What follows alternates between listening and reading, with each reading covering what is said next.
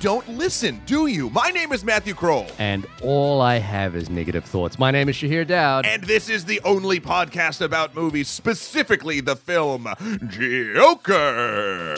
Joker. I'm surprised you didn't read uh, your opening in your Mark Hamill voice. You do a you do a pretty mean Mark Hamill. Oh, if I just was trying to do the the. Let's take it again. Come on, Oh, do- okay, do- do- okay, give it to me. What is up, Internet? You don't listen, do you?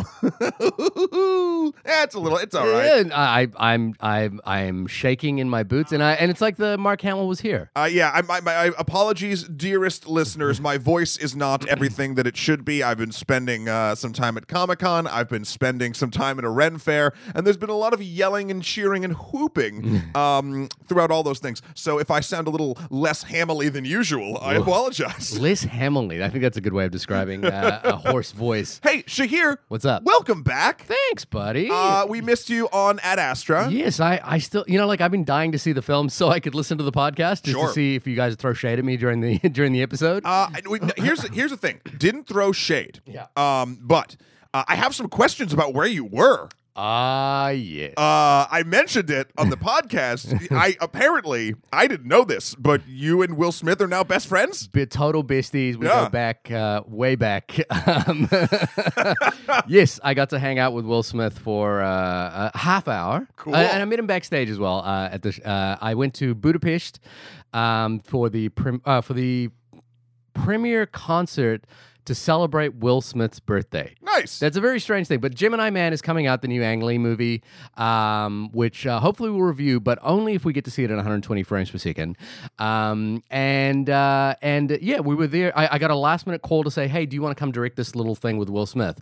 And I was like, well, let me check my schedule. Flip, flip, flip, flip, flip. Ah, yeah, no, I'm good.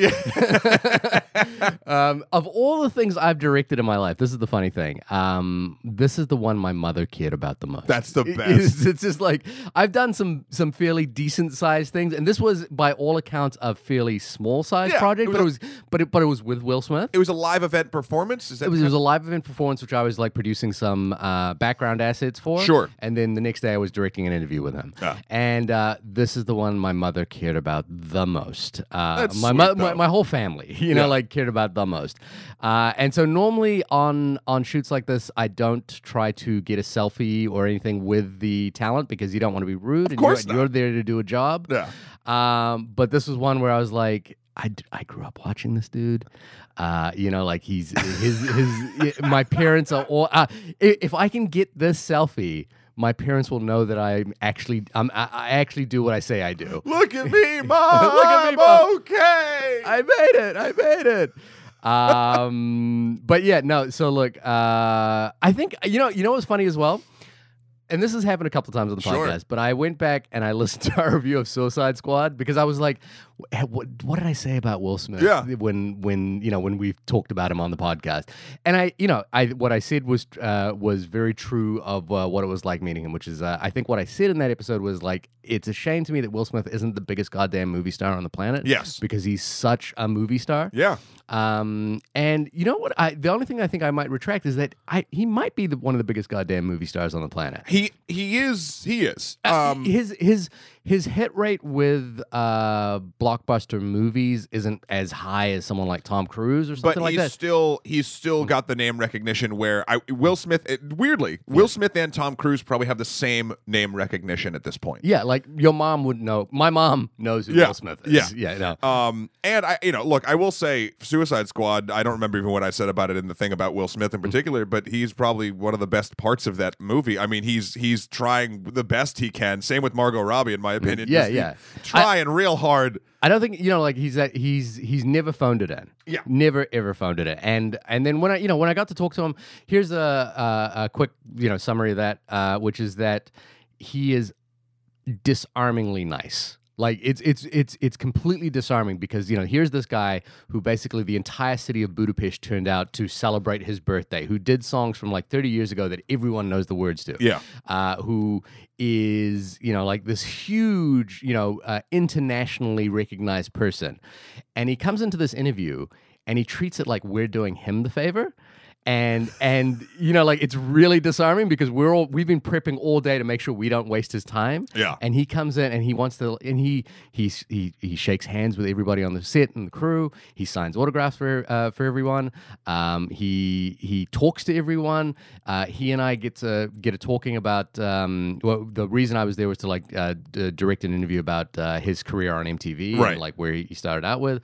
And somehow the conversation got to where I came from which was Fiji and we were talking a little bit about how you know uh, when Will Smith when the Fresh Prince was on we would have to like uh, d- you know there was a tape that came in from Yeah. New Zealand and we would have to like the tape would get distributed and we all watched that you know I, and it's all true you know I grew up Yeah. watching the Fresh Prince and he was like interested in that you know he was like willing to talk about it we talked about hip hop he is really really nice it's Nice. like it's disarming and it's it's it's because you're like this man has no reason to be nice I mean, or every reason to be nice if you really think about it. I mean, like that's a good. It's it's good to hear that. I think. Um, It's yeah. also uh, the other thing. Just the one last thing was that he came in at like five o'clock in the afternoon, so he'd been doing like press stuff Yeah. all day, and it honestly felt like we were the first thing he was doing. He felt fresh. He felt, yeah, he felt like it was the first.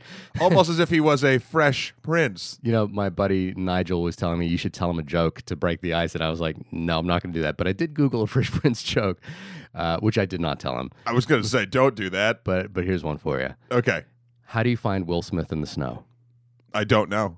You look for the Fresh Prince. Oh, okay. No, that makes sense. That makes sense. Well, Shahir, you and I remember Budapest very differently. Have you and I been to Budapest? No, I, that was a Marvel quote. Oh, Uh, that was Hawkeye and Black. yeah, deep cut, deep cut, bro, deep cut. um, but well, look, I, I'm very happy that you got to to meet Will Smith, and I think it was, you know, I, I, I- having seen Ad Astra, uh, without any spoilers, I will say you made the right choice. I really want to see Ad Astra. I was like, there was a night in Budapest where I was like, ah, eh, where's the local movie theater? Should I go and try and see Ad Astra? Uh, I didn't quite make it because I had a lot of work on, but I, I still want to see it. Still want to see. You know, it's funny when you do the podcast.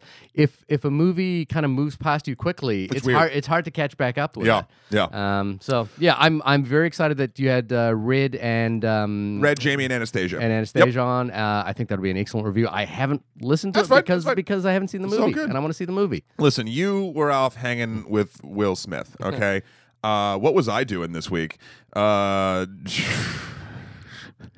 nothing working. so you win. So before we get started, one thing I want to point out is that we're going to have uh, a special bonus piece of content at the end of this episode. So please stick around for the end of this episode with uh, our friend Annie Gillies, who went along to the Toronto International Film Festival to watch a bunch of films and review them for us in a little, uh, you know, like one minute quick hot takes. Uh, you're going to hear reviews of Uncut Gems, the new Safdie Brothers film, The Laundromat from Steven Soderbergh, Judy, the Renee Zellweger vehicle, Motherless Brooklyn, Waves, Honey Boy, Lucy in the Sky. So please, please stick around for that. That I'm very excited that we have uh, a new unpaid intern. Do it. No, so uh, this this week's episode, you hear, I'm very is- glad you're back. Uh, we're we're we're gonna tackle what apparently everyone else on the GD internet has tackled: the clown prince of crime himself, Joker. Uh, this is a movie. Uh, oddly, you weren't excited for. No, not really. Uh, so, so here's the deal. I was um I, saw the first trailer and I was like, oh, interesting. Mm-hmm. Yeah. And then the second, I don't know. This might be a thing with me. It probably is. But the second that like like the way rev- like at the film, which film festival was it? Um, It won Venice. yeah. So so after that happened, and then people were treating it like it was the like the cer- certain reviewers or certain people that saw it were treating it like it was the the next evolution in cinema, just like very like cracking open thesauruses to the point of like just a lot tons of flowery language to describe a film always sets me off Okay. um Is it the language or the film? the language the language of the reviews i mean Okay. th- because i it, the more i feel as though a review is trying to convince me and maybe a film like this does need to convince people before it could actually roll out into the public and we'll talk about uh, you know the, the discourse um but it just felt like it, it- the reviews themselves were like trying too hard to justify something about it. I couldn't I couldn't place it. And and I by that point I was like, well, I mean, I'm going to see this, but it's not something I'm excited for. Like I almost had a negative effect to the positive reviews, if that makes sense. Okay. Um we should uh, we should unpack that at some point. Sure. Yeah. yeah, yeah, But um and and then I saw the second trailer which looked to be more of what I feared it was, which was just sort of like a very well shot movie with uh, what I I hoped didn't happen was like if it had really nothing to say. Mhm. and but like I don't know. I I don't think I'm biased against DC at all at this point. Like it's not like we're in the Snyderverse anymore. This is you know a different uh, this is a different beast altogether. So it's like it's definitely not that. Yeah. Um, I just what for whatever reason it was not something I was excited about. And then with the with the again the discourse going on, it even got me less and less excited to to talk about it because I, I both sides are dumb. okay. Uh, what, are, what are the both sides? I What mean, the, the, both sides. So the two sides, at least as sort of I see it, uh, is um, you have one side where basically saying the things we've talked about before. We were talking about like the movie getting pulled from like with the hunt. You bring up a bunch, um, but like that this film will incite violence, and we should not we should not have this film out because it it will incite violence in the current day and age, 2019 culture, and blah blah blah blah blah.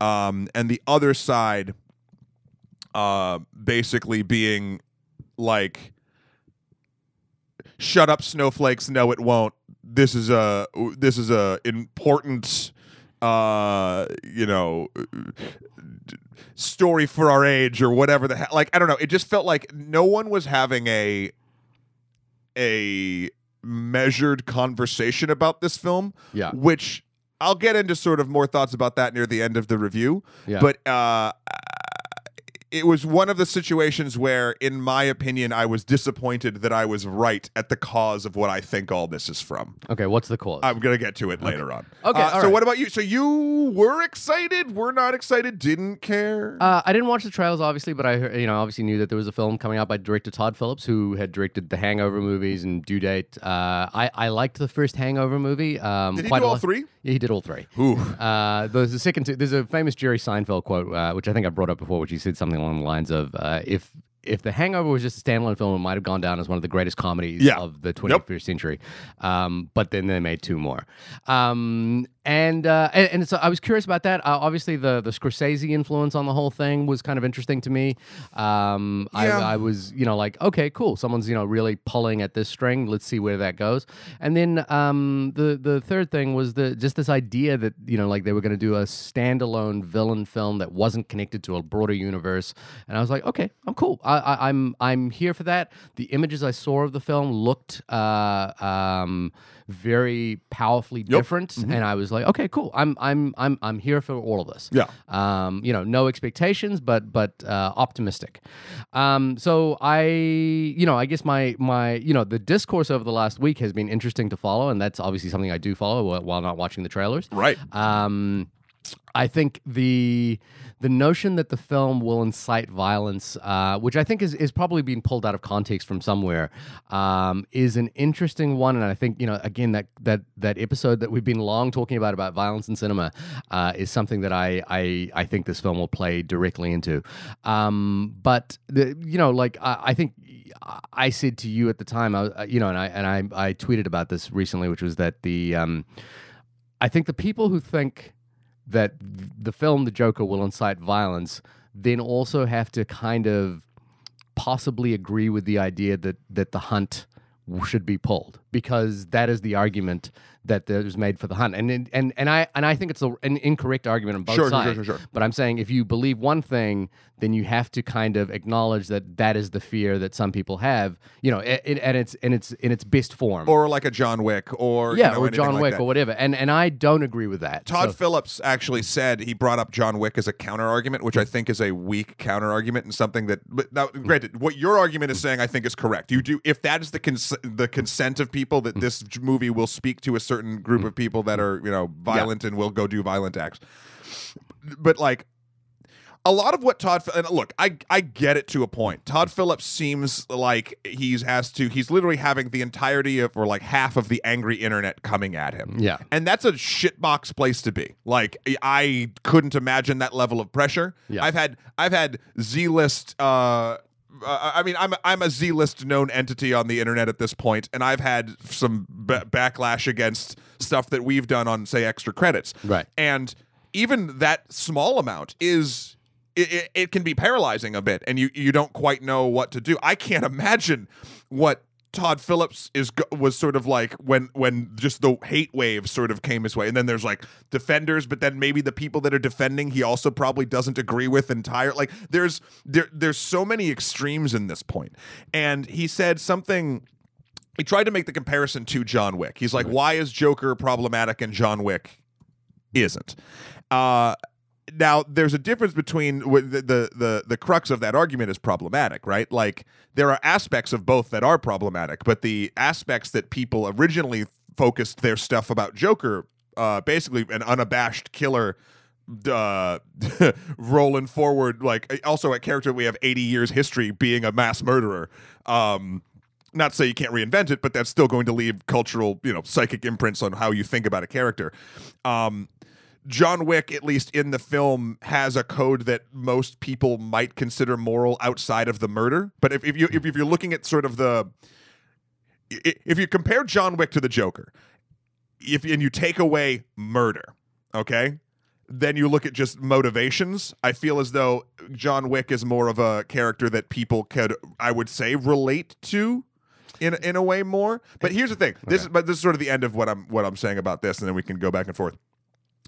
When Todd Phillips brought up John Wick as the counter argument, he just randomly picked another violent film uh, that is popular currently, but without any of the character subtext that I think is actually important. You could pick a ton of other characters or films to really nail, nail this point home if that's the point you want to make. You could do hell, do pick. You want to stick comic book characters or comic book guys thing? Be the Punisher.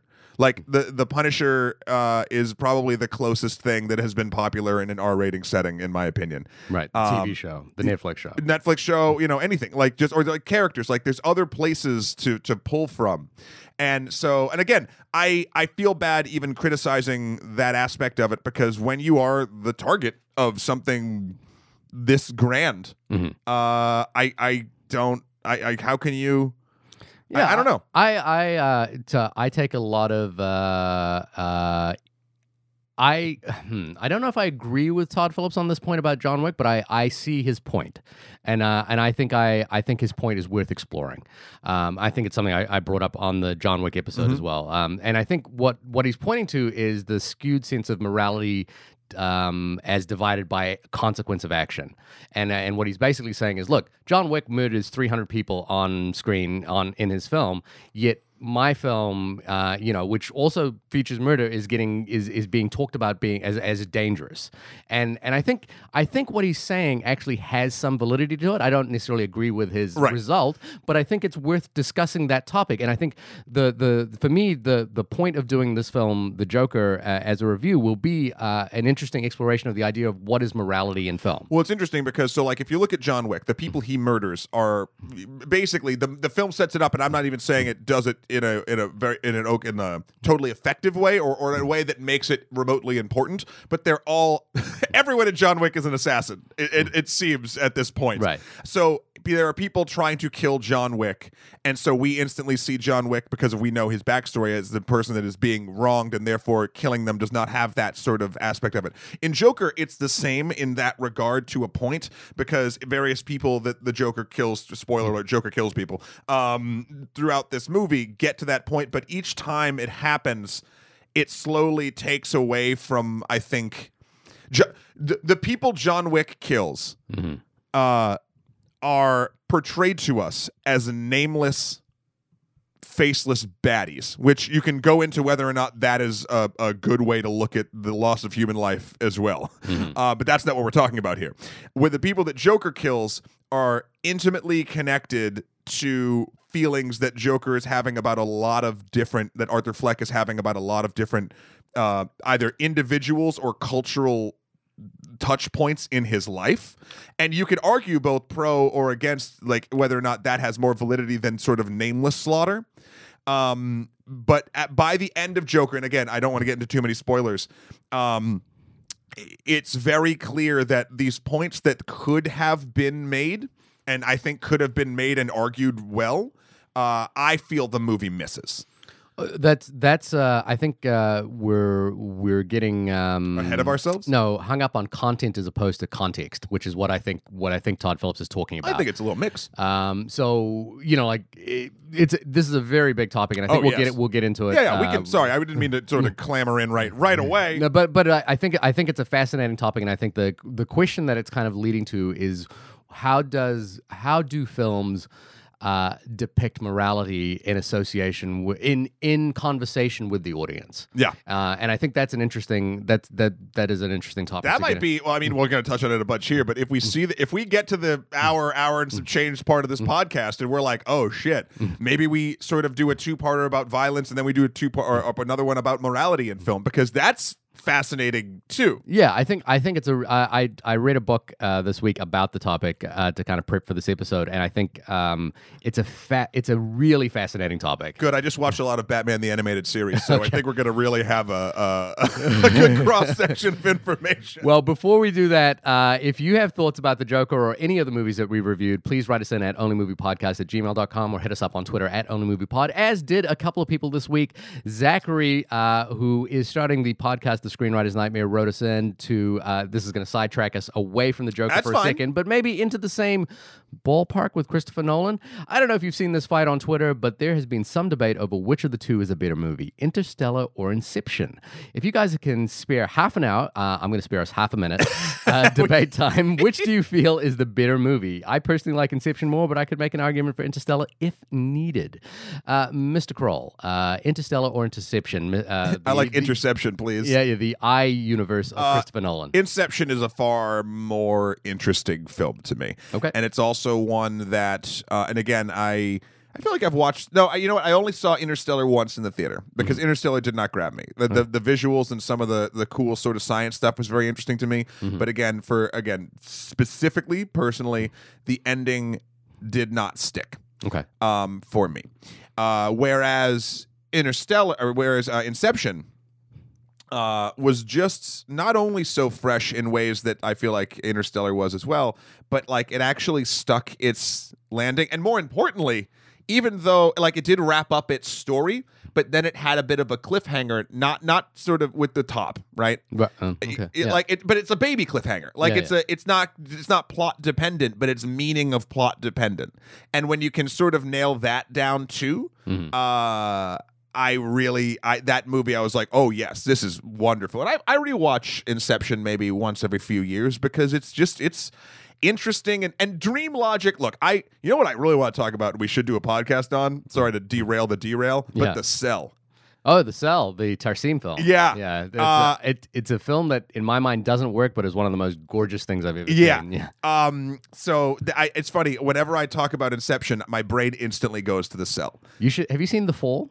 No. You should watch The Fall. The Okay. Fall is the follow-up movie that uh, Tarsem did to to The Cell, and it's even more gorgeous, even more beautiful, Huh. even more radically dreamlike. Okay. Um, than The Cell is. The Cell feels like Seven pushed through the dream filter. Yeah. Uh, yeah. It does. the the fall is extraordinary. Okay. you should watch that. I I, think uh, Jamie would love it as well. okay. Nice. What about you? Uh, which which of these uh, inter or in movies? Uh, I'm gonna be not not a contrarian on this, but I, I I have my reasons. I actually am more of a fan of Interstellar, Interstellar than Inception. Okay. Um, I think in, Interstellar to me is. Uh, I agree with you. The ending of the Interstellar kind of uh, gets away from itself. Yep.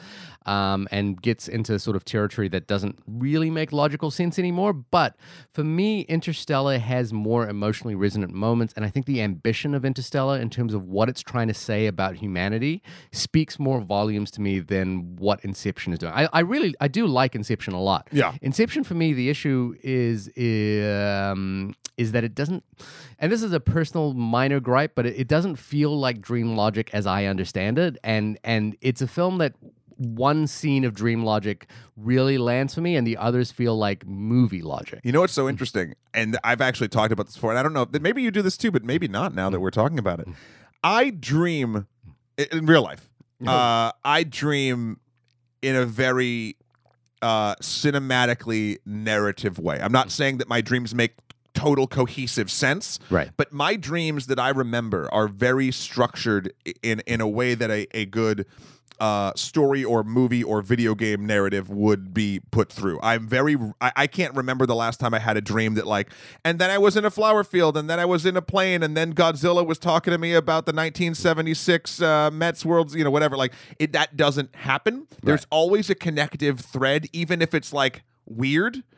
Uh, and therefore, I felt like Inception, like while it did feel like oh they're just going into different game or movie situations, but I was like, but this is kind of like how I dream. So For me, I, I guess I dream the other way. Okay. Which is uh, my dreams feel like very much like David Lynch movies. oh, okay, Uh, it's that that is a minor gripe because everyone has a different thing. My my, my only issue is there is that the spectacle of dreaming. Uh, you know, because I think what I want in that movie is like the spectacle of dreaming, Yeah. and I think the best one is the hallway sequence, and everything else, like the the snow chase, which feels very much like um, Bond. Her Majesty's Secret Service, Yeah. yeah. the Bond film. It's it's it's all really fascinating, and I think I think uh, Nolan does an incredible job of like pulling this whole thing together. Like you know, it, it, the the movie itself is a heist in terms of film logic. Yeah. uh, and he pulls it all together. Um, so I'm not not dissing on Inception by No, by choosing they're both Interstellar. good movies. I I just Interstellar kind of speaks. I, there's an ambition to Interstellar that is trying to speak to the broader qualities of like where humanity should move Sure. or should be and i and i that that really resonates with me yeah. so uh, for what it's worth, one for Interstellar, one for Inception. So now, Zachary, you make the call. I guess you'd say, well, you just said you could make an argument for either, even though you thought Inception more. So now you gotta, you gotta, now you have to put your money where your mouth is and make a choice. because if we know anything from the internet, you you gotta make decisions on arbitrary shit, or it means nothing. yeah, it's gonna be, and it's all gonna come back to haunt you at some point. It will be quoted out of context. Uh, Next up, we have Jonathan Blade uh, says to us, "What uh, what's the large scale appeal of the Joker?" I enjoy actors going all in, sure. Uh, he doesn't really do anything, though. The Joker has crazy and plot armor, which I love those two points, by the way. I think that's very uh, poignant. Um, but the uh, but he's the ultimate just kill him guy, where you could. Indeed, just kill him. I blame Bolland. Everyone wanted to be his Joker. yeah, so Bolland was the artist behind the Killing Joke. Yeah. uh, the Alan Moore Um, adaptation. I, you know, Joker from a character perspective across the 80 year span we've had, we've had so many different Jokers. Eighty Jokers. years? Is it really Roughly. Yeah, is that because he's he, did he appear in Batman One? No, uh, 'cause- well, well, maybe I, I I don't know if it was Batman one, but Batman was around before Batman one. Batman was in Detective Comics 15, or that might have been Amazing Spider-Man. Nineteen forty, Batman number one. Yeah. Okay. That's so he's Joker- in. Yeah, yeah. yeah. So, um, I mean, look, Joker is uh, a great character, and he's meant a lot of different things across this giant breadth of time. Mhm. Um, there is a thing if you look at uh, stuff sort of in the logical sense of um, of how a lot of the DC cinematic universe has been trying to sort of push us toward like a you know a darker, realer world Mhm. than say Marvel. Uh, I don't know if it's been successful, but that's been sort of the the mantra. Mhm. Um, the thing with the Joker is the more realistic your world gets, and I think this is what Jonathan Blade is sort of getting to. Uh, the more you realize that his superpower is basically, as he put it, uh, crazy and plot armor. Um, plot armor being uh, cr- basically these two things are things that protect characters and stories that when they should absolutely be killed or injured or taken off the board and they're not because the plot deems it so and their excuse sometimes can be that like oh but they're so nuts that they could just fi- fi- either figure out or luck their way through a situation and that works very well in things like batman the animated series even jack nicholson's joker definitely romero's joker um hell even suicide squad's joker Yeah, I feel I feel bad for Jared Leto uh, because I actually I didn't hate his, uh, Suicide Squad has a lot of problems. Jared Leto's not one of them in my well, mind. Jared, and I don't know what's true and what's not true about the way he conducted himself on set. I do know that your new best friend Will Smith, plus Mm-hmm. Margot Robbie, and a lot of other people don't. It seems like don't want to work with Jared Leto anymore because he got like just oddly not fun, creepy about the entire thing. That might be so, but uh, in terms of the movie itself, If like- we're looking like- at the movie it's, himself, that Joker's not terrible. It's a take on Joker. it's a take. That's the thing. I'll I, tell you, it's it's incredibly misused It's in the film. It's weird because I think I said this on that episode, which is that he should have been the main villain of that Oh, of that movie. yeah. And and the odd the the only thing I, I would say about that is it's like how do you follow Heath Ledger? You you're you're following one of the the the greatest performances in the history of acting as lauded by the Academy Awards. Yeah. And you're having to do the same character follow up. I was like, any take that is just functional is probably going to be okay. And and he had a take, and I And I, I was like I was like cool. I didn't like how extreme, how like young rapper ish they made him look, but like that's just an aesthetics choice. Like that, you know. I it, it made sense to me. I also don't particularly love that uh, they painted over uh, uh, Romero's mustache, but like you know, whatever. Like Yeah, it doesn't matter. It doesn't matter. It's all like uh, what is that thing? The Thurman uh, theory, which is like there's no rules to this that actually make sense. It's Right. like it's like you know it's a thing. when you're portraying Joker Yeah. in a realistic setting, the more real you make the setting, the less believable Joker gets. And look, Dark Knight. Uh, That could be said. That could be true for Batman himself. Well, sure, but the, but the, the thing is to make Batman more realistic, you need to get a little more extreme, and then more and more and more away from the. That's kind of what I was going to get to. Everyone's like, "Oh, well, the reason Dark Knight's so good is because it's so realistic," and uh, I mean that's not the only reason, but the but like that's not exactly true when you start dealing with like that motorcycle that pops out of a car and like.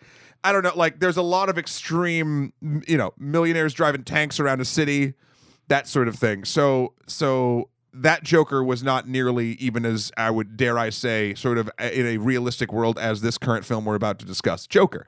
Uh, but I think one of the strengths of the Joker is once you, or weaknesses in certain cases, is once you take him out of more uh, fanciful, let's say, um, worlds or realities where stories where he's being told, the less and less he makes sense. Mhm. Um, so I, I, I, um, as far as the appeal of the Joker, Jonathan, I think the Joker is a is a um a totem for lack of a better term he is a he is a thing that you can put a lot of different stuff into and as a writer i think it's an exciting opportunity to try to it he's basically weirdly enough a get out of jail free card for plot. And you could do something great with it or you could do something cheap with it. And, and people have across the entirety of this character. Um, but i think that's why everyone sort of gravitates to him is it's it's a juxtaposition of something that even though at this day and age clowns are considered i think in american culture more creepy than funny. Um, you can look at it you can look at like all of the other stuff. John Wayne Gacy. yeah.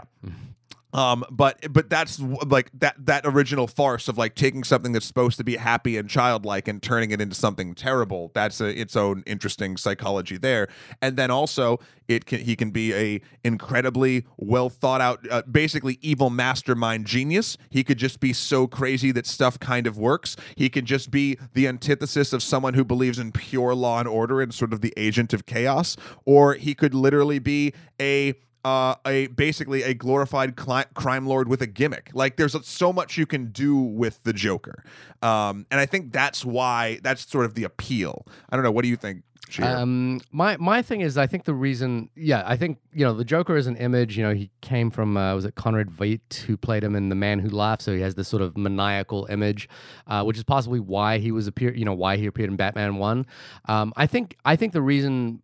And this is probably an evolution of the character over time. Is that he is the perfect antithesis to the to Batman, Mm-hmm. and that's why he's interesting. Is that Batman has this set of rules that he follows, which is that he can't kill people, uh, and he can't, doesn't use guns, and that is, uh, and, and the Joker basically knows and understands that and challenges not just the the way in which Batman operates, but also philosophically, what does the Batman stand for? And I think you know, like um, Alan Moore's comic, The Killing Joke, uh, really does you know like play this out and you know alan moore is really good at figuring out what makes a person tick. And his idea with the joker is that you know like it's everyone is one bad day away from like complete uh, chaos. And and the joker is while his you know like he's one part gangster. So he's one part you know just a, a, He's a crime lord. crime lord you know plotting the mechanics of taking down other people you know getting money murder larceny all that sort of stuff.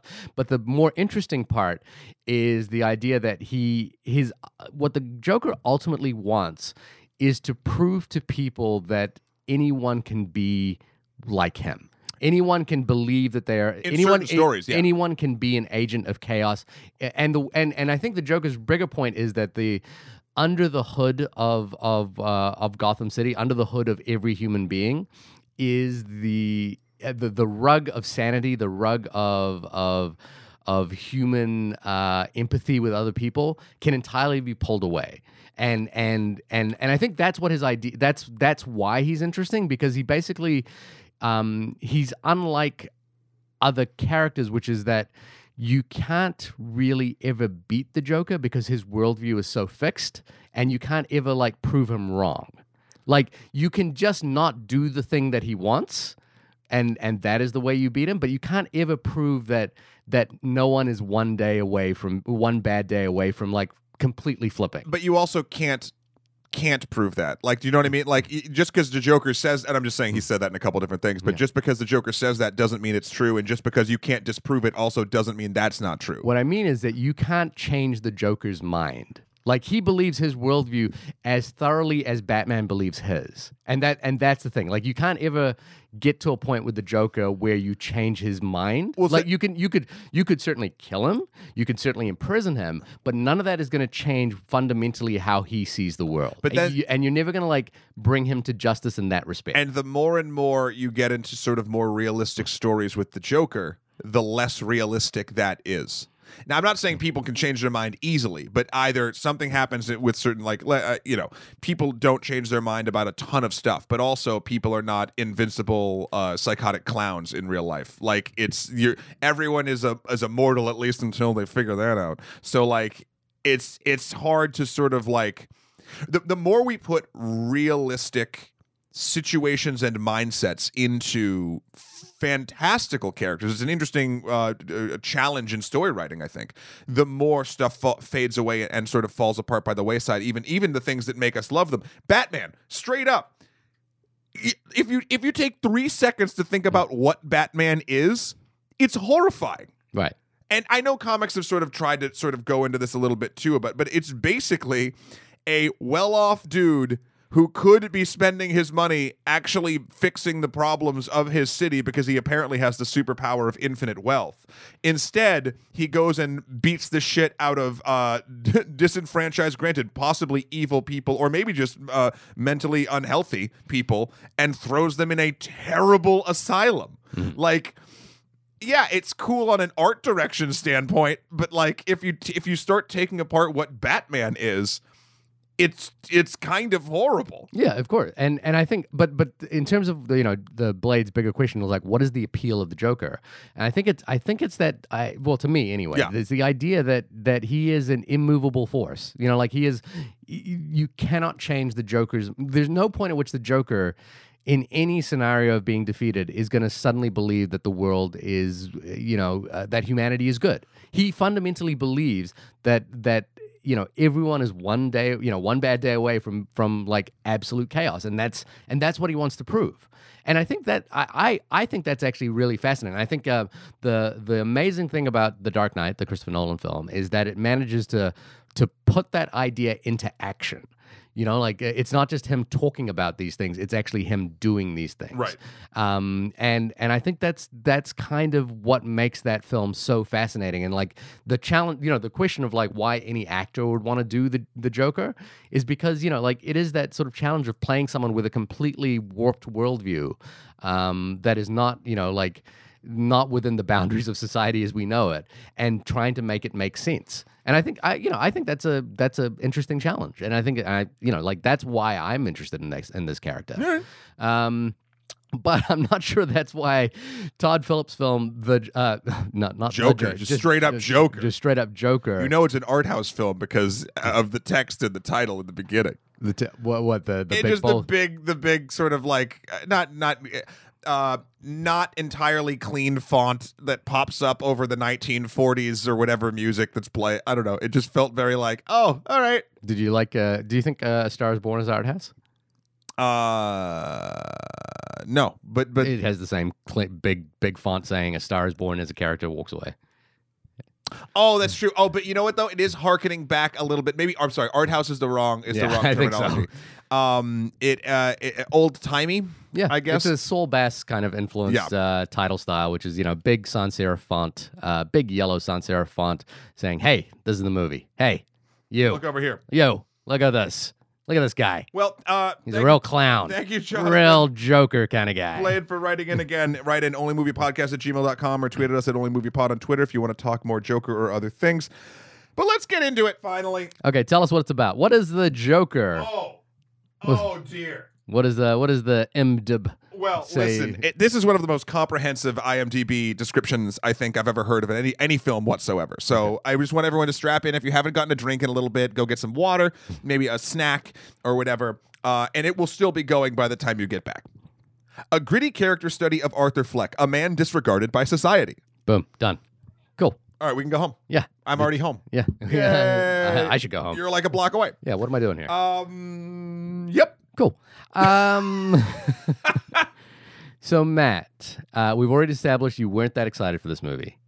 Can you tell us about your screening? Because I, I think this is an interesting, you know, like just just to put it in context, yeah. uh, the FBI, the Federal Bureau of Investigation, did put out an issue, uh, an alert that there uh, there was potential threats of violence uh, at screenings of this movie this Friday, um, and I gotta say I was uneasy going to going to the movie theater. I went uh, my screening was not the most comfortable because I went to the Nitehawk in uh, Prospect Park. Okay. And um, you know, and I would have thought the Nitehawk was kind of one of those theaters where people uh, are silent and you know, like sit and watch the movie. But this was not one of those screenings. This was like people were talking, people were on phones. One person, and this was the most distracting thing. One person, I think, had that thing where their phone flashes their um, their light when they get a text message. Ugh. So during the movie, every 10 to 15 minutes, lights would be flashing in the bottom, like in the corner of my Yuck. eye. And it was like, you know, the warnings of like going to see this movie was like, uh, you know, it just played in the back of my head. Yeah. But we all have that fear, I think, particularly around this movie. And I think the idea of like, you know, whether this film incites violence or not, um, is due to the fact that we all associate the Dark Knight with the Aurora shooting. Of course. Um, but I read this fascinating thing, and, and someone will have to like verify this for me, and I and I'll I'll double check it. But the idea was that the the shooter from the, the Aurora shooting never said that he was there for the Joker, and it was only because he had purple hair. He never mentions anything about the Joker, and I think this was the broader thing was that we have all got this false memory kind of associated that he did it because he wanted to be the Joker, but he never did, and he just kind of picked a movie at random. Like it could have been any movie. Sure. Uh, and it, and I, I was like, oh, that's really fascinating that we've kind of falsely associated this moment of chaos with this character of chaos. I mean, it's it's a correct um, connection, not based in fact. Like if Yeah. you, it's it's a chaotic act that just so happened to coincide with a place that a chaotic story was being told by a chaotic character. Much in the same way that the character, the person who um, tried to assassinate Ronald Reagan, was was obsessed with Taxi Driver. So Taxi Driver becomes this flashpoint for that kind of behavior. I think that's that's sort of an interesting way to, to Yeah. start. um, the my screening was fine. Okay, Uh, I went. At people 10, respectful. I mean, kind of. I went at ten o'clock in the morning. There were some people chatting in the back, but that's a little bit par for the course. Um, at the Astoria, at the uh, UA Kaufman. Yeah, Um, uh, it was fine. Um, I think wh- I, I could tell people didn't really connect with it at the end, okay, and I'm not saying that that's not. I, I actually don't think that's going to be the majority of people that see this film. Mhm. But I think a 10 a.m. screening on a Friday, the people, the type of people that will go to a 10 a.m. screening on a Friday, yeah, I think that is not the type of crowd that this movie is built for. right, fair enough. um yeah man okay so uh i want to talk about some stuff that i actually did really like about it Okay. sort of first um i thought that it was shot um and cut together very very well Yeah. uh, uh the the way that the the the camera sort of moved or didn't and also the way that the scenes are actually the shots are placed with one another really do help build this sort of uneasy world as the place is going. Also, of course, Joaquin Phoenix I think is fantastic in this. Mhm. Um, this is going to be a weird sort of thing, though. I think Joaquin Phoenix did a splendiferous job. I don't agree with, and this is just preference. I can't like it's, this shouldn't take away from anything like the craft that he did. I don't particularly agree with sort of the the the the Joker that he portrayed and the way that he portrayed it is not sort of my favorite of the 80 years, if I should say. I Okay. to say like it just it's just one that I resonate with the least. Mhm. Um but but he himself, I mean, he went as you, we all expected him to, went all in, uh, and he was Arthur Fleck. Um, and uh, you know, I will say, and we'll get to the very end when we get to the very end. Um, for 90% of the movie i was like this is a complete character that maybe while is not my favorite of the tellings of this of this uh, cultural icon um uh it is entirely um well thought out and well acted and and just a very intense and strong performance uh i will also say that the um what's it called the art direction by laura uh, ballinger and uh the set design by Kris Moran really gave you a, a it felt like a 80s city. It felt like 80s Gotham City. Yeah, I was curious where they shot this because it was like, oh man, they really if they shot this in New York, which I think they did, Yeah. uh, you really had to dress up A lot. of uh, of New York to make it feel this way. Um now granted the, the the while that look did I think that that look helped this movie immensely. Um there is a bit of a a, a, a, uh what's the word I'm looking for? You, there's a mental disconnect due to some plot machinations Mhm. um, and the time period that this is supposedly set in. Hmm. Um, namely, uh, at one point, the, the Robert De Niro's character who plays the the talk show host Mhm. um, gets a clip from a comedy club uh, and plays it on his show, which is basically like a viral video, like someone shot it on a phone, but this entire movie takes place in the 80s. Like, there's things like that that don't connect Yeah. and knock. I, I feel like knock any I don't know, tech person or consumer of a lot of media off of its feet a little bit. Again, not enough to derail what they're trying to do, but it it it, it broke me out of that all immersiveness that the set design and the art direction really, I think, worked very hard at conveying. Right. Um, and then just sort of uh, without getting too much into it, other than that, uh, I just think the movie has a lot of ideas about what it's trying to say and never logically lands a one. Okay. Um, yeah, and we'll get into that more. What about you? You, you other than other than uh, you having Morse code being flashed at you every time a very popular person got a text message. I know they uh, must. They were. They were like red hot that night. They were like getting text messages every ten minutes. Um, I, you know, I, I, I. Hmm. I guess I felt very uncomfortable during the entire course of this movie. Um, be, not just because of the the setting that I was in and, and where I was watching it in, um, but but because the question I was asking myself the whole time was, is this movie a celebration of this character? And and my, where I landed on the entire endeavor was, you know, like you, I think uh, Joaquin Phoenix is wonderful. They're not my favorite performance of his. I think he's melding um, a couple of different performances from um, both the master and her. Uh, Yeah. and then kind of marrying them together in sort of interesting ways. And it's might just might be that you know, like we've seen him kind of work in this sp- in, in in a similar space before, and um, but not for this character. So you know, we'll take that for what it is. Um, I think he, you know, just in terms of performance level, he is one of the most unusual bodies I've ever seen on screen, um, and and it, it really plays to good effect in this film. Like you know, he has this sort of slightly uh, uh, dysmorphic body. You know, like you know, he lost a ton of weight to do this, but like his body. You know, and it's, it's weird to talk about a person like this, but I think his body is, is as much part of the performance in this film as as anything else he's doing The camera work definitely points in that direction. and it's it's similar to what he did in the master where you know in the master he had this sort of incredible hunch that that just sort of got more and more pronounced where his body was arcing towards the ground in like strange angles Yeah. and that thing there's a shot right at the early start of this movie where you see the back like his back for the first Are time you stretching the shoes? uh, yeah, we're stretching the shoes out, and there's a the way the film the, the the the camera is set is that his arm is jutting out of his the left side of his body, but it feels like it's at the wrong angle. Like you're like, wait, his, his arm doesn't look like it's actually attached to his body. It's like his shoulder's a little too low where, Yeah. for where his shoulder blade should be. Yeah, yeah, and it's and I I think that's like really carefully considered interplay between the camera and this performer and i think i think it works really really well especially you know there's moments when he's dancing and you can't like take your eyes off like the way his body moves you know like it it, it doesn't feel like it should do the things that it does. Um, so i think that's you know like really really um, really powerful and i think again the challenge for any actor is doing this role after you know what it's only been eight nine years since the No, actually, No, it's sorry, like sorry, 15 or the- something. No, no, yeah, twelve years now because it was Okay. two thousand and eight. Uh, is my math correct? Uh, that's uh, nine years. Nine years. yeah, sorry. What am I talking about? Um, and uh, and and I think the the the performance is you know like for any actor having to do that. Uh, I think it's such a big challenge, you know. Like you're following one of the the most you know lauded performances in film history, uh, and having to basically give a take on it when when that performance is still fresh in our brains.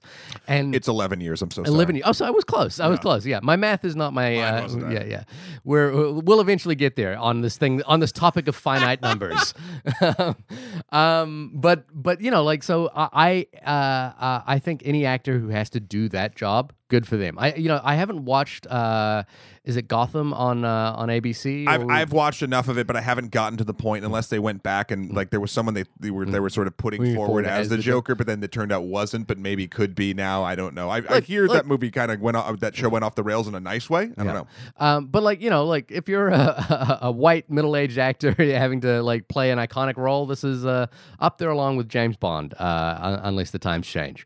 Um, so uh, you know, and I think he does. Uh, it's a great fit of performance for uh, for this person. I think uh, Phillips, who kind of imbues the film with this sort of like uh, Scorsese-esque uh, aesthetic, uh, does a does an admirable job of building a world out that feels that that that appropriately references uh, the the grime of New York City that we that we grow to know and understand. Of course, he's you know transplanting that idea onto Gotham now, but that's you know that's where his world worldview is at. Um, I I think uh, the movie underutilizes a lot of interesting performers like Zazie Beetz and Brian Tyree Hill. Yep. Um, for for you know for lack, uh, I guess just they're, they're there in service of the script. Um, but but overall, one of the things I guess I I I was interested in this is that I feel like this movie is a big swing at an idea about where we can pitch comic book movies from this point forward. And whether it lands or not, I still admire the swing. Um, you know, I admire the the sort of chutzpah to like walk into a pitch meeting and say, I want to do uh, a comic book villain movie uh, which is not connected to any grander universe, uh, although there is some of that in this movie. Um, Yeah. and and and is is a character study in the the banality. Oh, a, character study in evil, and I think that that's a big swing. It's a really big swing, and I think that's why people were fascinated to see what this movie was. You Yeah. know, and I I personally admire the swing. I don't think the film lands. My problem, my biggest problem is, is that the film is basically, essentially, uh, toying with the idea of what is morality in film. Like what is what is morally acceptable for an audience to to engage with, and and I and while I think the film is very capable, and I think Todd Phillips is abs- proving absolutely capable of like rendering that world, I'm not 100% convinced that the film knows what to do with that idea and knows what to uh, how knows what the implications of that idea are.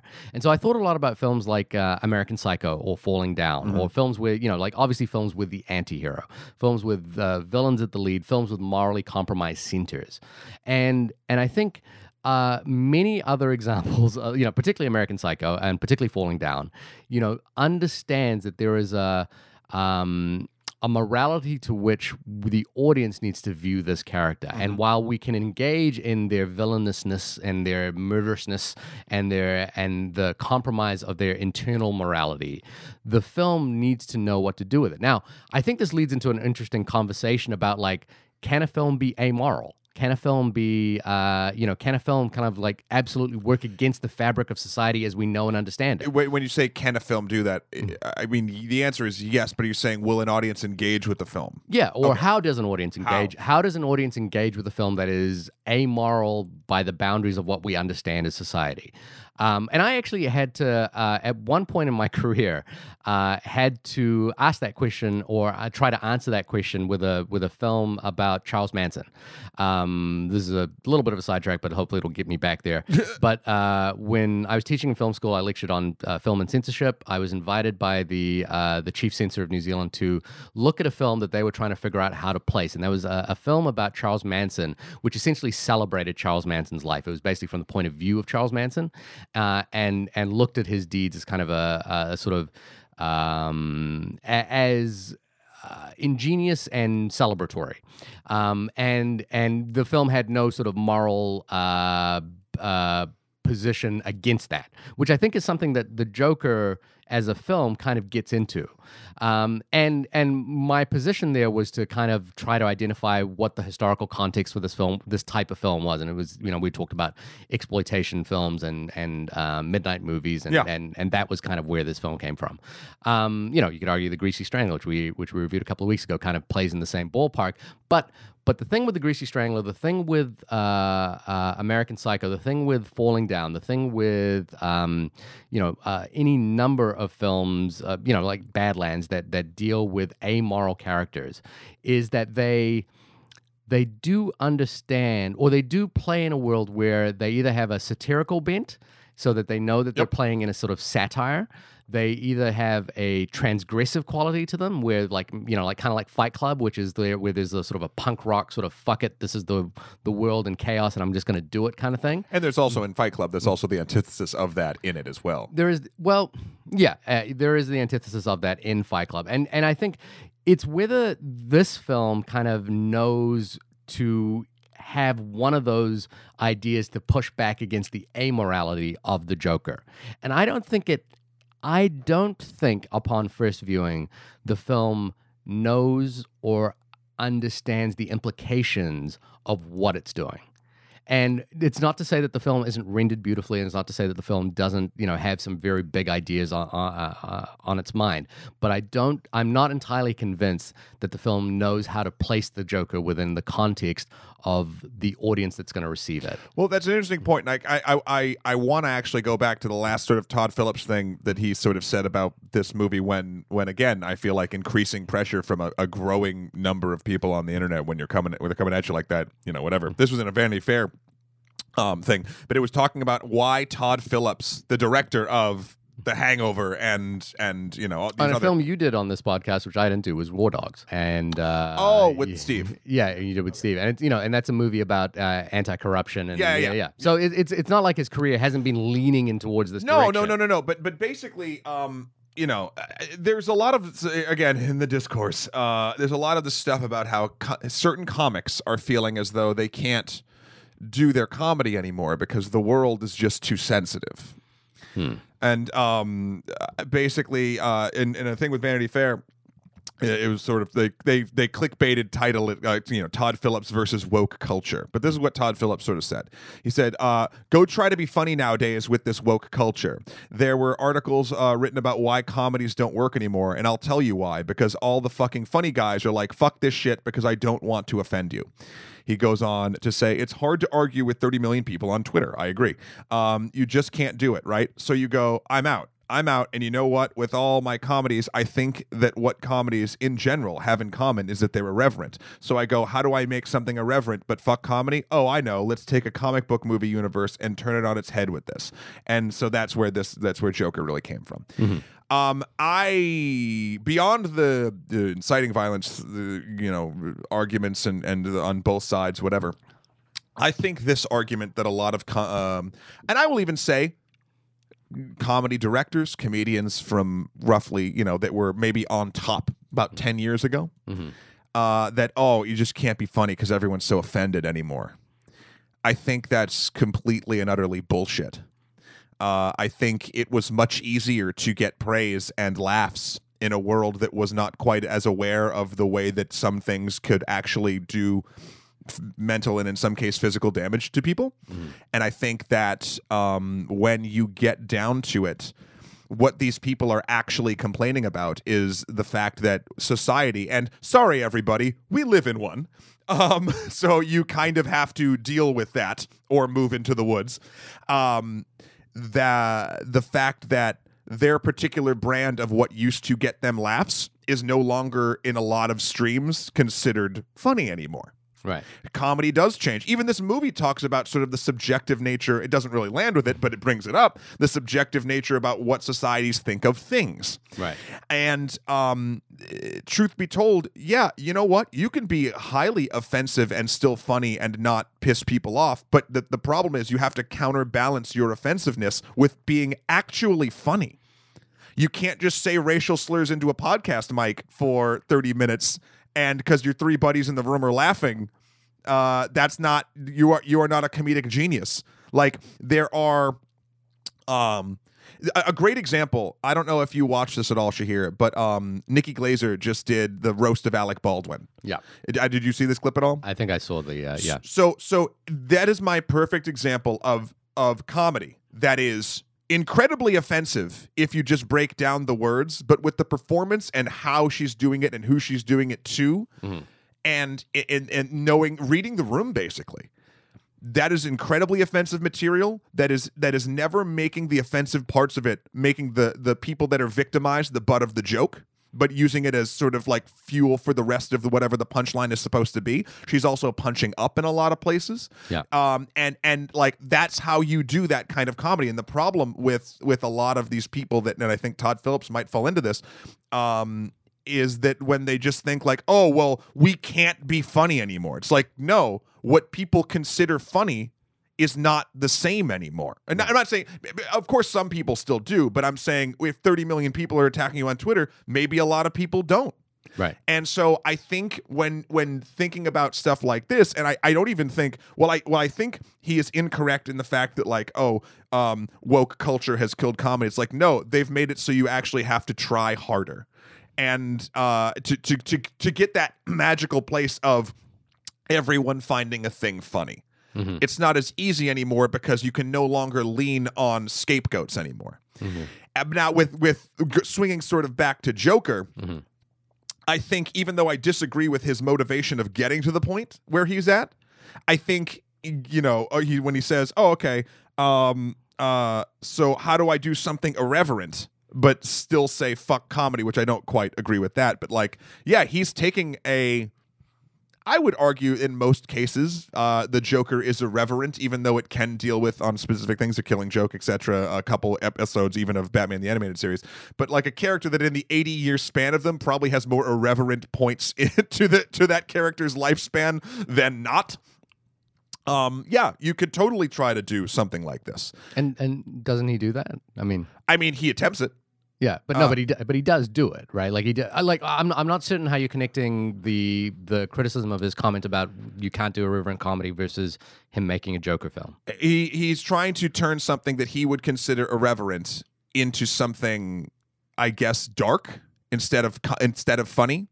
Read me the comment again. Like uh, I'm I'm getting lost. On he says point. sorry. So he goes, um, he goes, I'm out. And you know what? With all my comedies, I think what comedies in general have in common is that they're irreverent. So I go, how do I do something irreverent? But fuck comedy? Oh, I know. Let's take the comic book movie universe and turn it on its head with this. So, but isn't isn't what he's saying there is that he can't make uh, a Hangover Part Four or a Due Date uh, Part Two? Sure. That- Uh, that's what he's saying. he's saying. that he thinks in this culture you can't. And Yeah. I, I agree because this culture no longer considers that funny. Hmm. And and also and, and but this is the other thing too. This is a weird sort of sidetrack, and this might even get into um when we swing back to Joker. Let's look at the Hangover series real quick. Hangover 1, I still think is very funny. Is it very of its time and certain jokes uh, you might cringe at a little bit if you are uh, culturally aware of, of American society in 2019? Sure. Is it still a well made, very funny film? Yes. You look at the evolution of Hangover 2 and 3, Mhm. and they are. I, I would love to get into an argument about someone who tries to defend Hangover 3 as remotely as as good or competent as Hangover 1. Okay. And it's not just because the cultural zeitgeist changed. It's because it's the same dumb jokes that we've heard already. Right. So there we go. Now so so so to have someone be like, "Well, I'm going to take this one thing, Joker, and now turn it on its head." So haha, now this is what I'm doing with this. But to but basically after the fact where they tried telling the same type of comedy 3 times in a row with the film franchise that got progressively worse, I just don't particularly buy the tie-in of like, "Oh, well, I, I it's not that I'm not funny or that my jokes aren't funny. It's that you don't get it. So I'm going to take something that you get and turn it into something else that you won't get." And it's like, okay, Right. I, I, I'm not. I don't want to get too much in the weeds, and Yeah, I'm yeah. sorry if I'm not being entirely clear. The, the Well, moral of my story is Yeah. Okay. I disagree very much with this idea that woke culture is ruining comedy. Yeah. I. Yeah. And I think it's very weird that he tied that particular argument to why he made Joker the way he made Joker. But I think I, I, I'm not. I think what he was saying there is that I can't make comedies the way I want to make comedies anymore. So I'm going to go try do, doing something different. He's going to go try to take another thing that people think is one thing and try to make it into another thing. right. But I, I don't get those two comments. I think what you're not getting is exactly kind of what I'm not getting. Hmm. They're disparate issues. Right. Yeah. They're they're they're entirely And so he's tying something like that back into making sort of a reasoning why he's doing this. I just didn't understand it. Maybe there's a longer conversation there to to have. But Yeah. the the the end of that too is with Joker. The attempt is made, as you put, the swing is taken. yeah. It's a big swing. Um, but it's also a big miss. Yeah, it is a big miss. Uh, it, it, it the movie doesn't land for me, and it doesn't land for me because of a couple of things. One, one is um, the incongruity I think that you mentioned above of um, how the movie communicates broader ideas of, I guess, counter counterculture. Yeah. you know, like there's a sense that the Joker becomes a counterculture icon when people realize that he's murdered rich people. Um, uh, you know, we're in spoilers now, obviously, but there's a train, there's a murder on a train where uh, the Joker kills three people. Um, Wall Street are, guys. uh, Wall Street guys.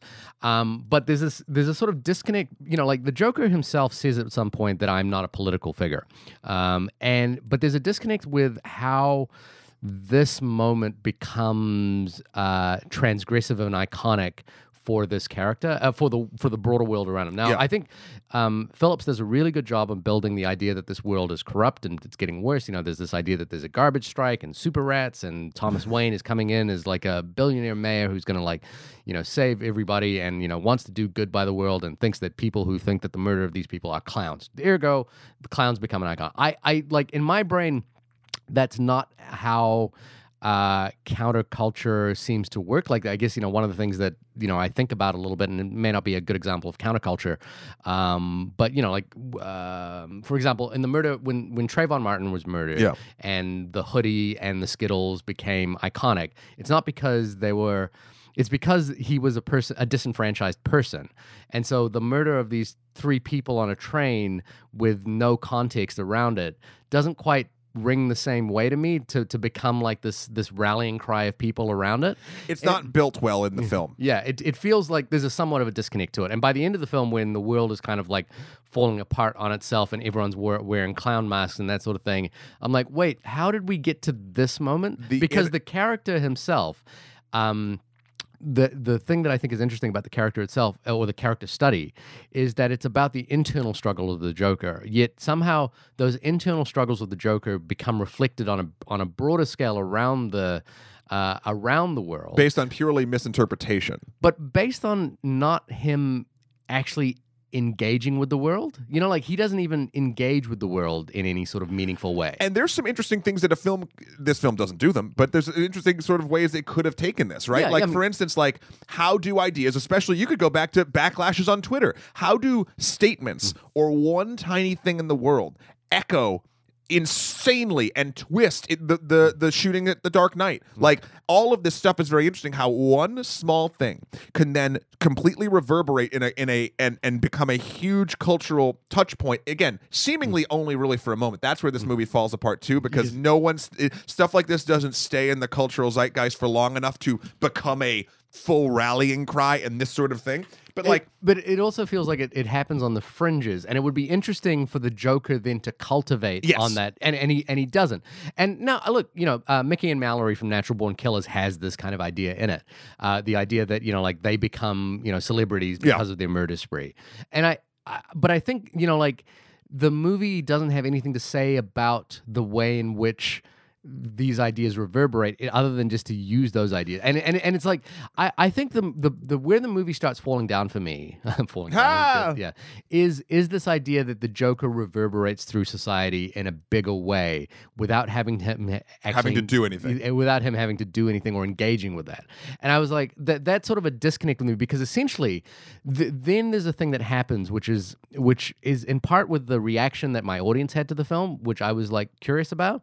And in part because of the way the film utilizes music for example which is that the movie essentially the way i read it kind of starts to celebrate the joker's um, the Joker sort of becoming iconic. Yeah. Uh, and you know, like slowly, you know, like the, you know, when he walks down the stairs and starts dancing for the first time, it's played to music which is not played in a sort of diegetic or or satirical way. Like you think about the way in which uh, American Psycho uses uh, Huey Lewis and the News. It becomes literally exactly the same way, though a little less sloppy, that Suicide Squad uses music. By the end of it, it does. It's it's we're watching a music video. Yeah, a little, and and I and I think the issue there is I'm not certain, and I'm not convinced that it knows what is happening when it does that. It thinks it's cool looking.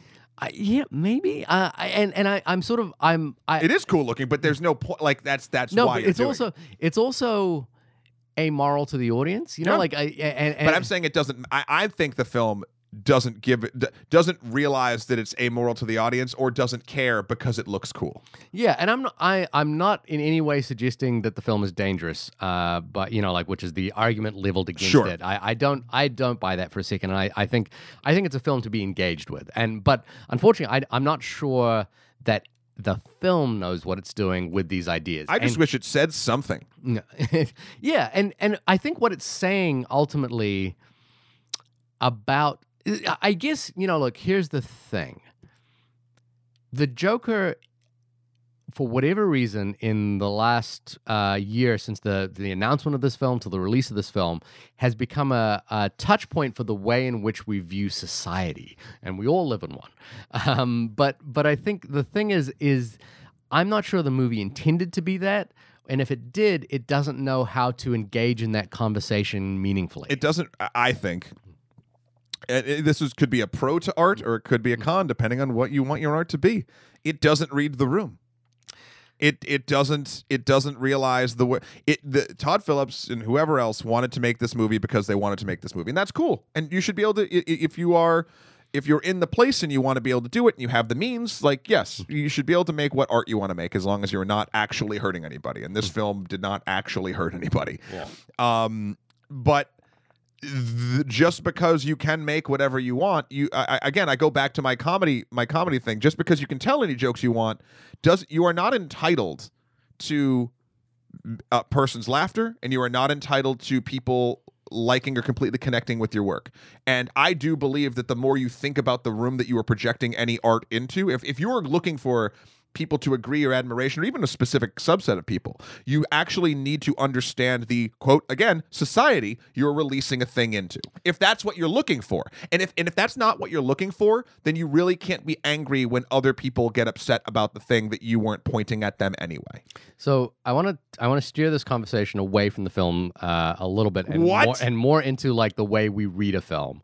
Let's And- do it. And uh, the book I read this week was called uh, "Film and Morality" by Philip Gillette, uh, uh, which basically talks about how do uh, how do we discuss can films be moral or what does morality mean for a film itself? And uh, the quote I wanted to pull out here was uh, was this one: um, "Telling a story provides the opportunity to make an imaginative leap into another person's mind through the medium of a character. But supposing that character is evil." A possible hypothesis that is developed uh, that is that a developed moral sense is capable of withstanding such an insult. We recognize evil when we see it, and we use it to test our. Uh, uh, we use it as a test of our moral system in the way that an infection primes the immune system. A lingering doubt is the effect of an evil film character on an evolving sense of moral uh, sense if other social and cultural constraints are missing or inappropriate. Alternatively, and following Kramer's notion of uh, now this is a, another philosopher they're referring to, Kramer's notion in writing of responses to A Clockwork Orange, the evil character may offer a form of aversion therapy. But how far does moral awareness have to be developed before this can happen? And basically, what this quote is talking about is what happens uh, when you are not entirely morally aware or, or, or have a moral framework that fits within a broader context of society. What happens when you're engaged with a film that that speaks to an amoral center? you know, if, for example, Clockwork Orange uh, is about you know a group of uh, young men who who fight off, uh, you know, who, who who engage in violence and and you know, highly counterculture yeah, stuff. yeah, that sort of thing. And I and I think the issue here is, you know, speaking to the the point that you're making about whether um, whether you can make jokes that are transgressive. I think you can entirely make jokes that are transgressive. I think you can make movies that are entirely transgressive.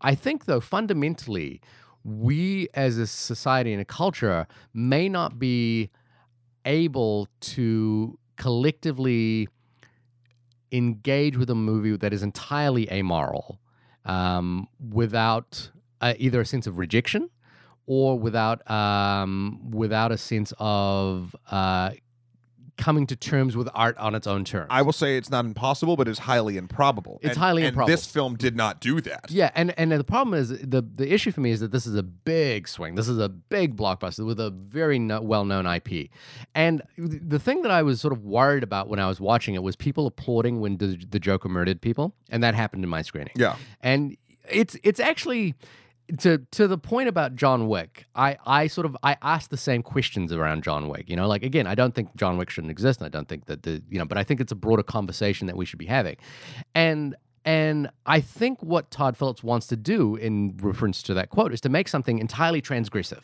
You know, entirely like flipping it on its head.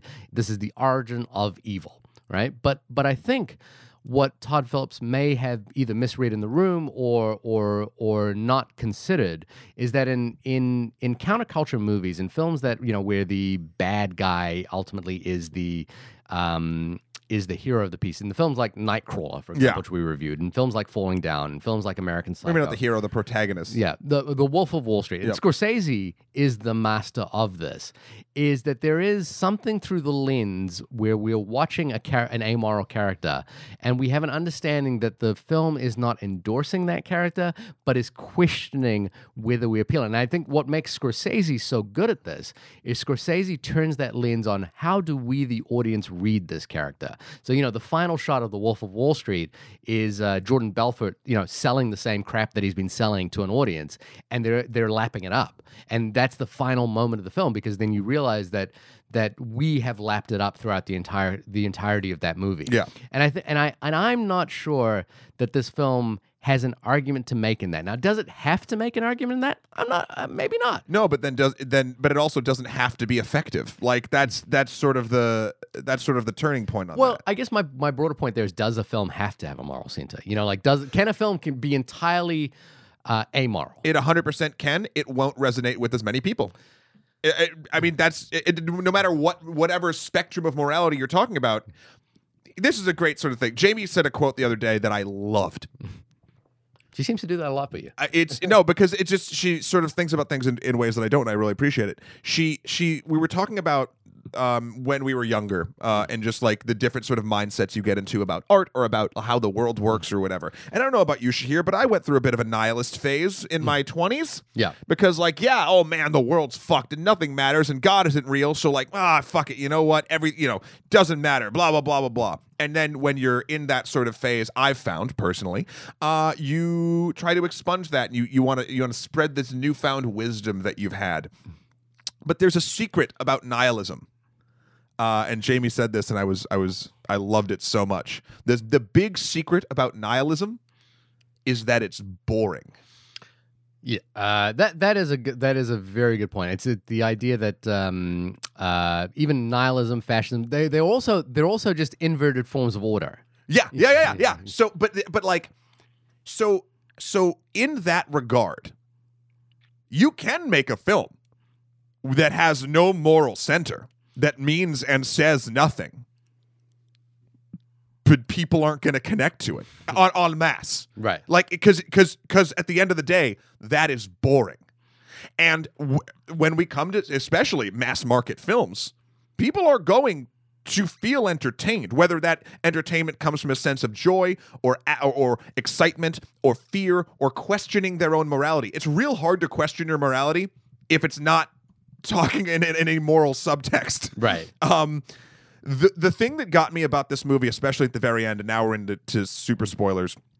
Um, oh, uh, one thing, nothing in this film surprised me whatsoever. Right. Every twist, uh, Zazie Beetz' character being what she is, completely, completely hamstrung. But like, it's funny. I knew exactly what was happening. Spoiler alert: the interactions she has with uh, Arthur Fleck are not real and a figment of his imagination.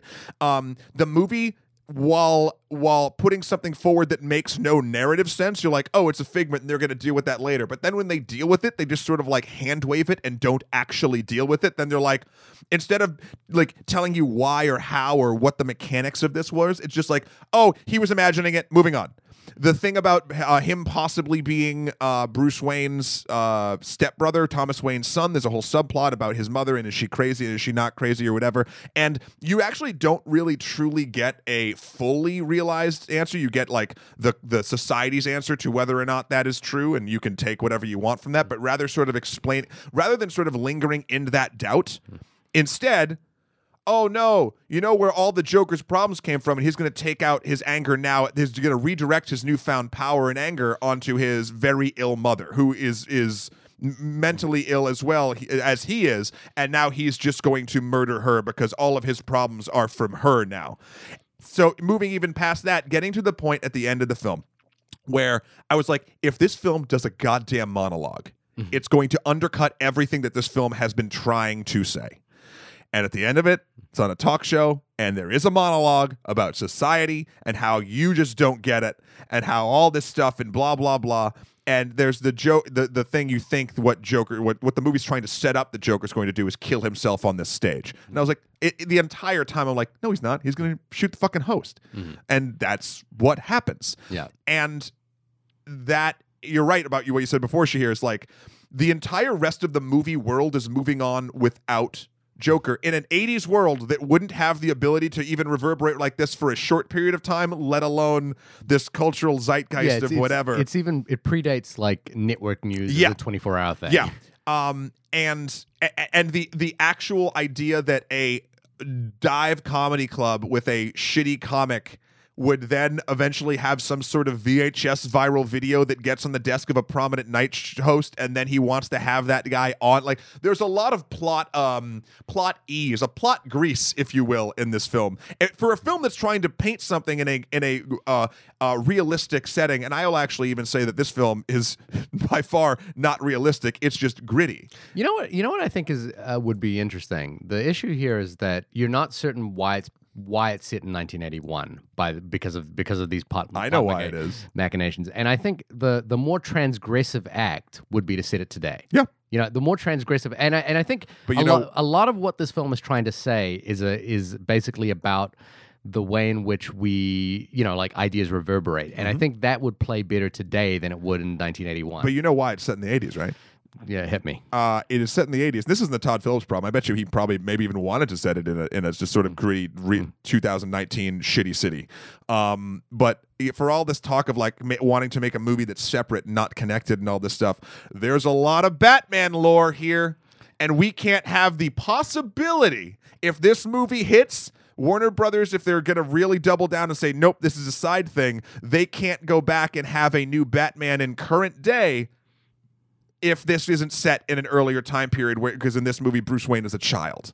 Like there's a lot of connective tissue gymnastics here for a film that was very ardent about not being a connected piece to a cinematic universe. So they wanted to kind of have their and I don't again, I don't think Todd Phillips did this. This is something I'm not putting on him. This is a total what it feels like to me a studio move. They're keeping the back door open, the bat door open just in case that this can be the way that they bring they bring the DC uh, universe back into a connected fold a la Marvel. You know what is interesting? Uh, the conversations I had after the film. Um, I didn't have any until now, so I'm very happy we're doing Okay. this. It's been sitting with me for a while, so if I sound like an impetulant child, I'm, I'm sorry. the one thing we all kind of talked about was that we went into the movie kind of excited by the idea that this was a standalone film. You know, the film that we, uh, the film that I kind of thought about a lot was Logan.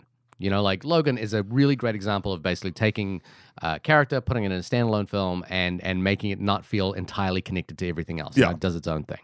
Um, and and then the thing we all walked out of saying was that the the most ineffective stuff in this movie was the connection to Thomas Wayne. You know, like even when they're talking about Thomas Wayne and Batman and that sort of thing, you're going, ah, this is a really intimate character study of this one little guy, and I'm really interested in what this one little guy has to do. And we still have Crime Alley. We still have mm. fucking Crime yeah, and Alley. they- they- when it replays Crime Alley, I'm like, ugh."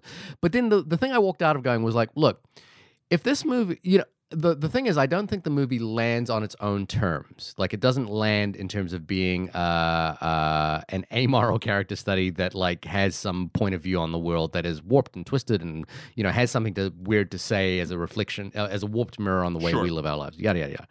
But I was like, but if this was like a half hour short that connected to whatever they're going to do with the Batman, I was like, then I would like, then I would be, I would forgive so much of what this movie is doing, and I would be like on board with the transgressive quality. Like you think about those uh, those shorts that came with the Matrix. Yeah, You know, like like if, if if this was if this was that, I think I would like I, I would think this would be one of the most amazing pieces of media to accompany a bat you know a bat the the, the Yeah. Gotham lore. And I was like, it's really strange because what I want is the is the thing that I would have been okay with if this film was that. It's really you know like Yeah. I'm sort of in a weird a weird place with that.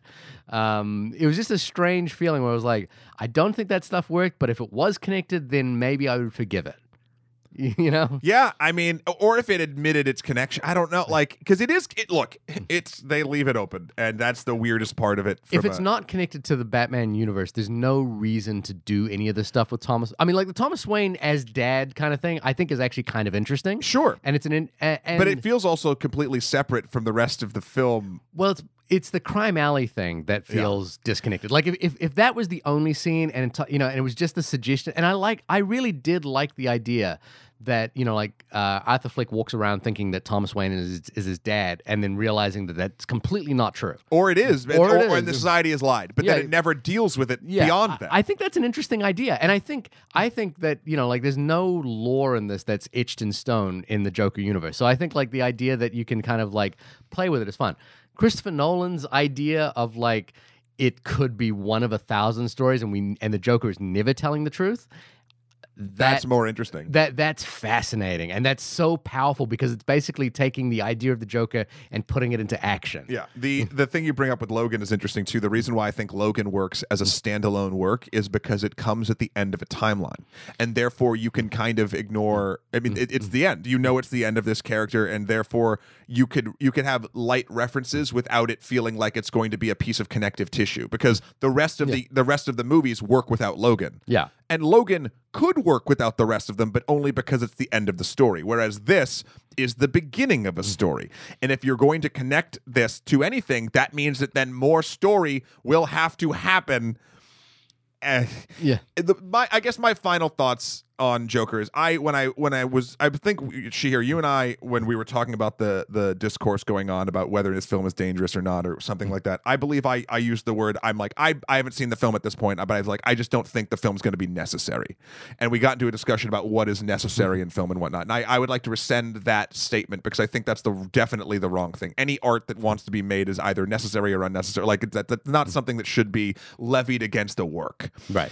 uh, what I will say about this movie, as sort of my final thought, a more apt word would be: I think this movie is ultimately inconsequential, but it's it's it, it's also the perfect sort of pinpoint about how we as a society deal with things that uh, basically can run wild at least for like two or three days or weeks and then go away forever. Like we are very in love with. Uh, outrage, and we are very in love. And this isn't something that the movie is saying. This is just something that I think is true in society. So when Joker comes out, and I do think it's the perfect storm of like Todd Phillips, Joaquin Phoenix, whoever, not reading the room where this is coming out in, and then because there was not that care taken, the everyone freaks out on either side, and both sides are not correct because there shouldn't be any fucking sides. Like it's just. It, it- it's a movie that tried to take a big swing and didn't hit and for the next two weeks or whatever but I, I have a theory that the conversation around this film will other than joaquin phoenix's performance for possibly award season will fade. It, it there's nothing here that i feel like even resonates. Even if you read the film wrong it's impossible to read it wrong because i honestly don't think it's actually saying anything. Uh I, I, I honestly think that once this becomes a less popular, there, this doesn't have the fuel to keep a discussion going, and therefore I do feel like even though there are good things about it, it's shot beautifully. I think the set direction is still the star of this movie next to Joaquin Phoenix. Uh, ultimately, every other character doesn't particularly matter, and we get into a whole argument of like mental health issues and whatnot. Which the Joker, you could go into that rabbit hole forever. It's just this movie it, for me, and I do feel like in even the cultural zeitgeist beyond the outrage on both sides is inconsequential. Yeah, I, I don't disagree with that, and I think I, I agree with your point that um, it will fade out over time because it it doesn't it it it, it dances around a hot button. Yeah. And but it doesn't know how to push it. Yeah. It doesn't know how to push it in in either. Tr- you know, like I would have. I think I would be here for a really transgressive punk rock movie about the Joker that says "fuck it to the world" and we are our own worst enemy, kind of Yeah. thing. You know, like and and this is what we are. if we took the discourse that's happening around the Joker and it was integrated into the what the Joker was saying, because that's that's the thing, Right. and this movie doesn't do that. Well, maybe it does, and may, you know, maybe the the fact that the movie is kind of creating this discourse is is the you know is the I- reflection of it. It's but, the but- connection. It's the connection to. It's like you said with the with the killings in the Dark Knight thing. It's not that the killer was dressed up as the Joker. Mm. It's that it just so happened to be the random movie was that that. That's what we're experiencing with the discourse on Joker. Right. This is not a grand statement the film is making. This is a a outrage that the film either unluckily or luckily stumbled into. Yeah, and I, it has to do with who the who this IP is. But but Yeah. you know, like I, uh, I would be I'm I'm on board for what this movie seems to have wanted to do,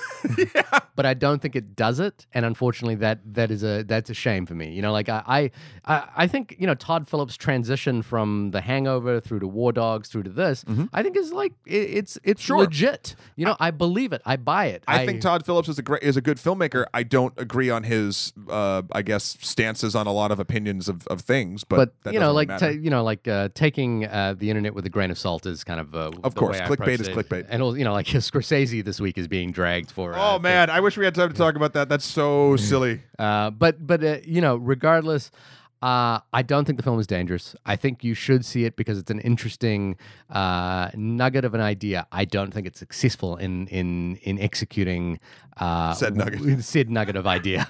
um, so you know, whatever you want, take the chicken nuggets with however you want to take them. You know, with honey dipping sauce or with Sweet and sour, baby. What if you What if you put like a, a Just- a, a hummus with a Sure, with a- just not Szechuan sauce. oh no I'm so fucking over. I love Rick and Morty, but goddamn Comic Con. Let's let's pull it together. Let's let's get out of this uh, Szechuan sauce. One thing. Uh, okay, we're out of the review now. Yeah. All right. One thing I wanted to point out this week that. Uh, Oh wait, um, we're not quite out yet. Okay. This has been the only podcast about the film Joker. Now we're out. Okay. Good. Thank you. Thank you. No, anything else we need to do? Like we need to put on a tie, Uh, take a sip of water, Sure. uh, All those things. sing a song. Yeah. No. Okay. Um, is the Joker played at the Toronto International Film Festival, and we were very lucky Yes. to have a roving reporter, which is something we can't afford. No. A free roaming a free roving reporter. Uh, previous guest on the uh, on the show, Annie Gillies, fantastic producer whom we both worked with, is an avid film lover. Um, and and said, you know, mentioned uh, in some conversation I was having with her that she was going to the Toronto International Film Festival, and she's such a great film lover that she's like, I'm just going to drop a hat and go to the film festival and see what I see. And so I was like, I jumped in with like, you know, my cap in hand, was like, would you be interested in just giving us like a one minute review of every film you see? Yeah. And to my surprise, Yeah. she, not only did she do that, she did it with uh, with uh, uh, fantastic uh, insights into the films that she saw. So I'm very excited. This is the this is the first on the only podcast about movies. If you would like to be a roving reporter for us, tell us which film festivals you're going to, and write us in at onlymoviepodcast at gmail.com or hit us up on Twitter at onlymoviepod. Because we're not invited. And uh, we're not invited, and we don't have money to pay you. So work for free for us, because uh, isn't that how people work for the Joker? Are we the Joker now?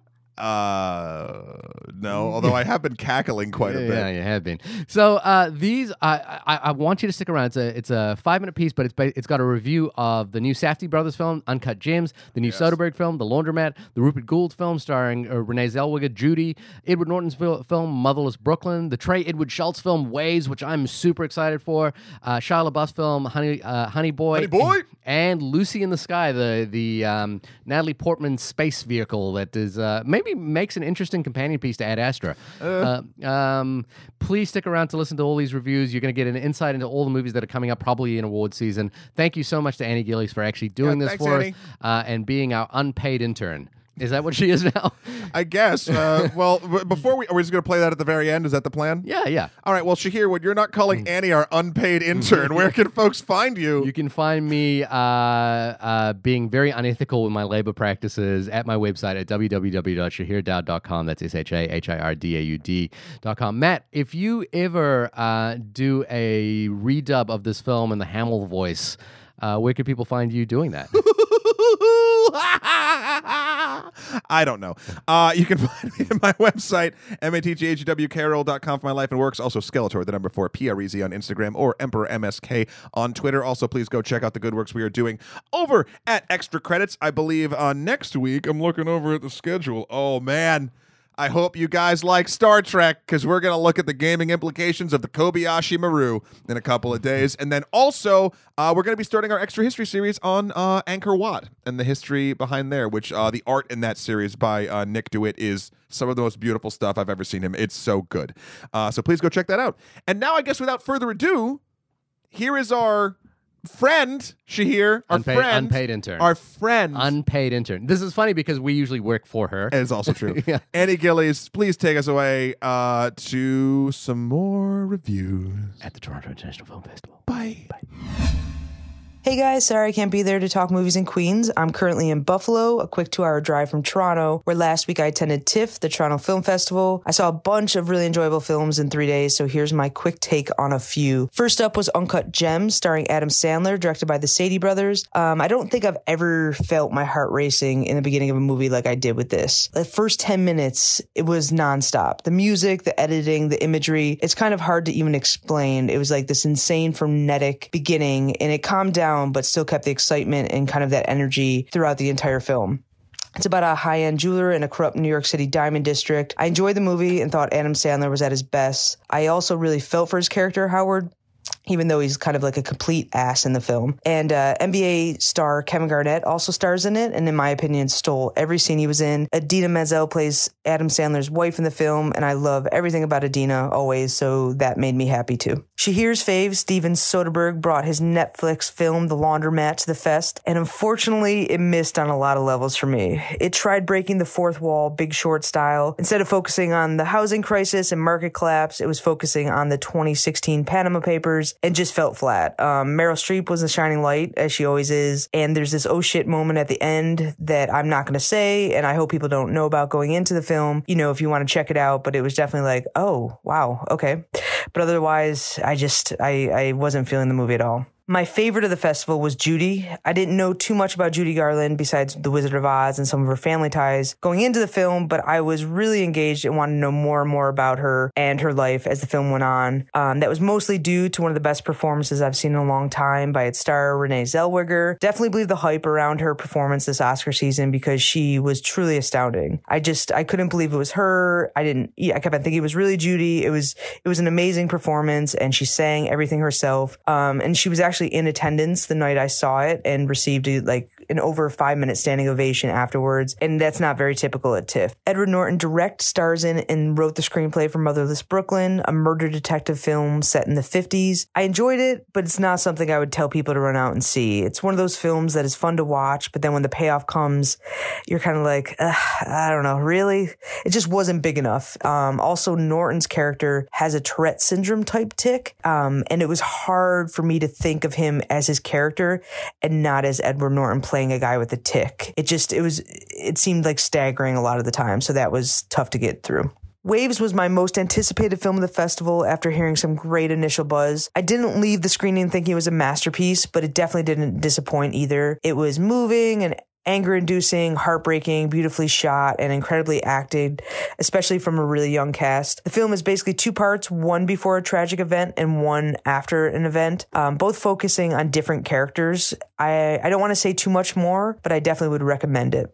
The biggest surprise for me was Shia LaBeouf's Honey Boy. It's based on his actual life and it's actually written by Shia. The film mainly focuses on his tumultuous relationship with his father, starting when he was a young Disney star. Shia plays his dad in the film with Noah Jupe playing the young Shia, and Lucas Hedges, who was also great in Waves, playing the current Shia. It was a really honest and just really, really well written film, I thought. It put a lot of the crazy things Shia has done in his personal life in a better perspective for me. I guess I don't think he's that crazy anymore. Um, and it's a film I definitely want to revisit the last film I'm going to talk about is Lucy in the Sky, starring Natalie Portman. This film has been getting panned pretty hard, but I personally think unfairly panned. It's not a great movie, but it's not a horrible movie. And, um, you know, I thought it was pretty entertaining and it kept my attention. It's loosely based on astronaut Lisa Nowak, who went a little cray cray a few years ago, if you remember, after she went on her first space mission. So, you know, I, I think it's worth checking out. It felt a little long, but I enjoyed it overall. Well, that's it for TIFF this year. Let me just say, overall, it was a lot better than the year I saw Mother, guys. Um, but I don't know if you already heard, Tomb Raider 2 has been greenlit with my girl Alicia Vikander. So plan to see me in your studio for a review when that's out. Thanks, guys. All my friends are heathens, take it slow. Wait for them to ask you